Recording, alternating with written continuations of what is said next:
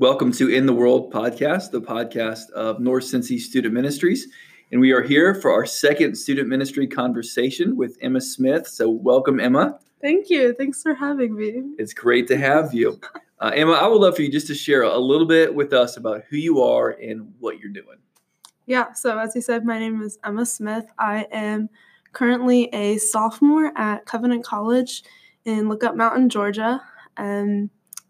I grew up here at North Cincinnati Community Church, started coming with my family when I was 5, I think, and just formed a lot of lifelong friendships and relationships with peers and other members of the church and just the church community as a whole. When I was in 7th grade, started going to, I think was still called True North at the time, like Kyle had said in the previous one, and so went to youth group 7th through 12th grade. It was really interesting. With the time I was in youth group, there was a lot of transition in the leadership in our youth group. So I had our now senior pastor as my youth pastor for 7th and 8th grade. And then we had someone else, 9th and 10th grade. And then we had Eric my junior and senior year. So that was kind of cool to be there through that transition. And all of that time to be really invested in the youth group along with my peers. I'm really bad at remembering what the next part of the question is. Yeah, no, you answered it. Okay, you did a sweet, good job. Good, yeah. Good. Well, you mentioned you're in college. You're a sophomore at Covenant College at Lookout Mountain, Georgia. Yes. Just tell us a little bit about what it's been like to walk with Jesus as a college student. Yeah, so just kind of some background. I obviously grew up in church, grew up as a Christian. My faith, I don't feel like, was really my own until like my senior year of high school. So going into college, I was kind of going in with a somewhat new faith. Even though I'd been around it my whole life, it wasn't something that I had really actively been involved with and invested in for something for that long. So going into college, I think I was just really excited to be at a Christian school. I had always gone to public school growing up, so I was really excited to be at a Christian school, to develop new friendships, to have professors and just the people at the school really pour into me and teach me so much. So I was really excited to learn and to just kind of see what God had in store for me. Mm-hmm. I was really homesick for a while and was expecting to go into that. So that like wasn't too hard, but I kind of went in with this mindset of like, I'm going to be homesick, but it's just going to be me and God and things are going to be good. And so for my whole like first semester, it really like that was kind of just my mindset and everything was good. And I thought that I was handling everything well. And I think I was. There wasn't a lot of complications to my life. Things were pretty easy first semester. And then my second semester, the very beginning of it, my friendships that I had formed in the fall were still, like I was still friends with them, but they were kind of turning into friendships other than what I had expected them to be. And along with that, and then like I had prepared myself for the fall semester and knew that I was going home. So then coming back, it was like I hadn't expected to come back and to be away from home again. So that whole like really month of January, I was very lonely when I was at school. And I felt, just very alone. And I felt alone from God. I didn't really have that same kind of God is with me mentality. And there were some like really hard, really low points. I wasn't really comfortable enough there yet to even like say that I was lonely and to say that I was sad. I was still really guarding a lot of that.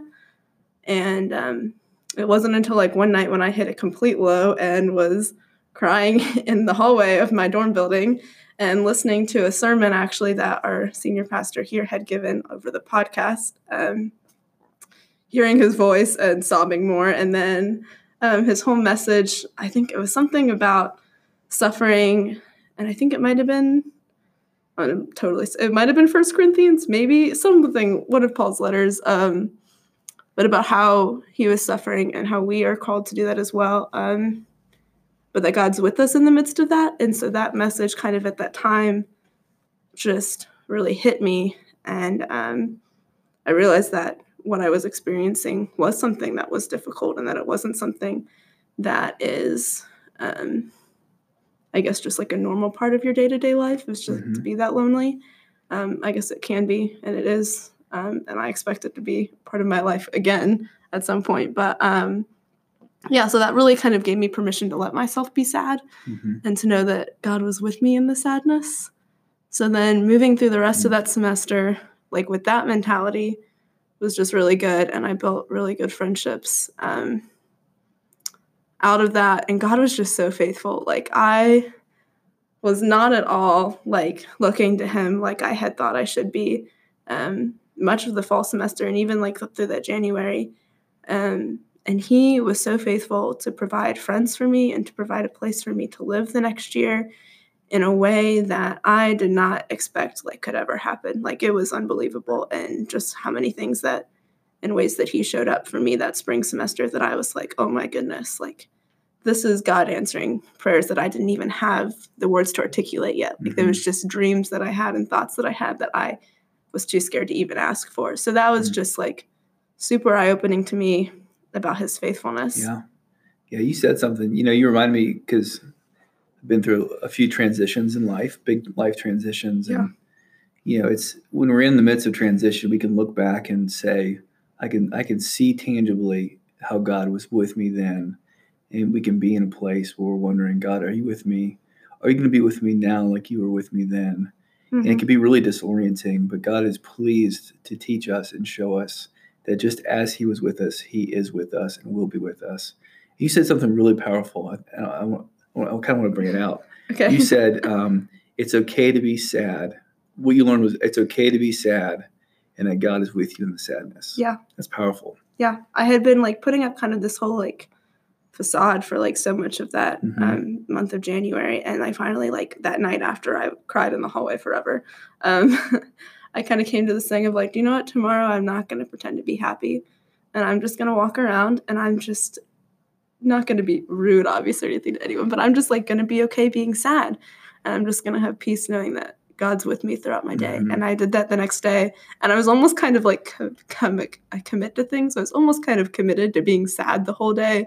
And like by late afternoon, things had happened and the Lord was bringing joy back into my life that I didn't feel like was fake because I was actually trying to be sad, but it was like, no, I want to be happy about these things. And so then from then on, I think there was much more of a balance of like being okay to be sad and lonely and then also like experiencing the joys when they were there. Yeah. So, yeah. Thanks for sharing that. And you kind of, my next follow-up question to that, and you kind of answered this indirectly already, but I kind of want to bring it out. Just how did growing up in church, how did growing up being a part of a student ministry, about being a part of other ministry organizations, like you were a part of FCA, you know, at Mason for a little bit, and you were a part of AHG. Just how did your experience in church broadly influence just who you are today as a college student? Yeah. I mean, a lot of those different organizations poured into my faith in different ways, but I would actually love to speak about like how our church, just the church in particular, because that's something. So going to college at Covenant, it's a Christian school. It's in the PCA. There's a lot of other students and peers of mine there who have also grown up in churches and PCA churches. That was very common, extremely common, but none of them or very few of them seem to have the same church experience growing up that I did, which was one where like our church here has very much for me felt, and the youth group as well has just very much for me felt like a home, and how through the DIG groups or Connect groups, I guess what they're called now, I got connected to not only fellow students in the ministry, but also to women in our church and to people who are older than me who were super impactful to my life. And just, yeah, the church as a whole was just really impactful and to who I was and to knowing what a church is supposed to feel like and how it's supposed to feel like a place where you belong and where you can go to anyone with anything. So that was something that I definitely went to college looking for that when I went to look for a church in Georgia. The same thing. And that's not something that a lot of students I realized at Covenant came in knowing that that's what they should be looking for. And a lot of students looked around at churches for, I mean, some of them are still looking and we're in our sophomore year. and they still haven't found a church that they really feel connected to. Whereas I was able to find a church pretty quickly. I think it was like my second Sunday there, I found one. And I've kind of chosen that as my church, and I've gotten connected there, and I've invested in it. And it has been such a blessing, especially even just this past semester. There were a lot of other hard things that God taught me through the semester, and life was really difficult, and school was a place that was very stressful for a lot of reasons. And so going to church on Sunday mornings was like a breath of fresh air every single week. And I was so grateful, like all semester long, to have had that upbringing that I did and the church that I had to teach me like what a church should be like and what church is and what it is for the Christian. And so I was then able to find that when I went to college, and it was huge this semester. Like every single Sunday morning, like I walked in and it was like everything that had just been awful all week long and stressful and emotionally and academically and everything. You walk in and I see all these families there that I have gotten to know, and I get to hear about their lives, and we get to worship together. And yeah, and it was just, yeah, incredible at how the Lord works through the church, mm-hmm. and how I was able to learn that from at such a young age that many people don't get to learn. Mm-hmm. So. Yeah, you're what you just described, you're making me think of the difference between attending church or going to church and being a part of a body mm-hmm. of believers. A church, you know. So, yeah, if we want to walk with God, we need His people. It doesn't matter if you're an infant or in high school or in college or in your 30s, 40s, or 50s. So that's a great thing. Well, I'd love to switch gears for our final question of the podcast. We've asked a lot of bit about your experiences, and I love to ask and switch gears and ask a different kind of question. And I would love for you just to share, Emma, as somebody who's grew up in the church, who's transitioned to college, who's found a church in college, now looking back at today's teenager or high school student, just what is one piece of advice that you would give today's high school student? Yeah.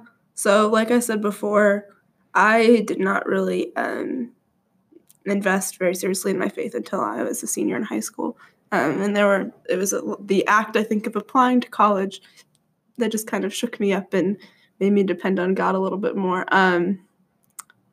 But yeah, so I would say, I feel like when I was in high school and growing up, I was constantly feeling like I would just figure out my faith, that I'd figure out the whole God thing and my relationship with Him when I got older, like when I was in college or when I was out of college, when I was living on my own, when I was married, etc.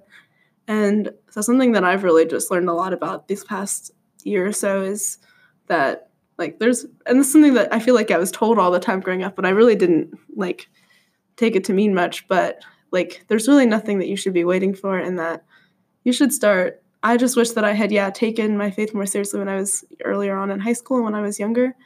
I think that I could have gotten a lot out of it, a lot more out of the youth group experience if I had taken it seriously and not just kind of gone through the motions.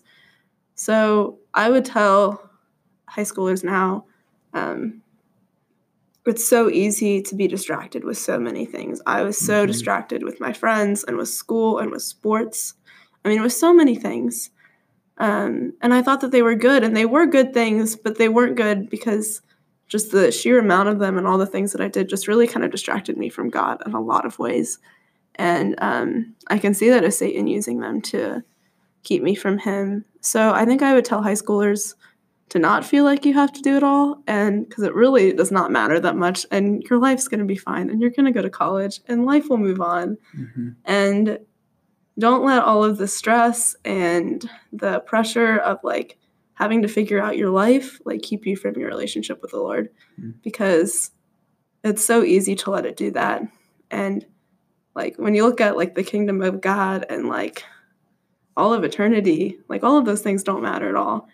And the more that you fall in love with the Lord and the more that you get to experience life with Him, like, that's going to be so much more beneficial to you and to the kingdom as a whole than spending time with your friends or participating in sports and doing the amount of homework, the amount of time on your homework that you think you need to spend on it.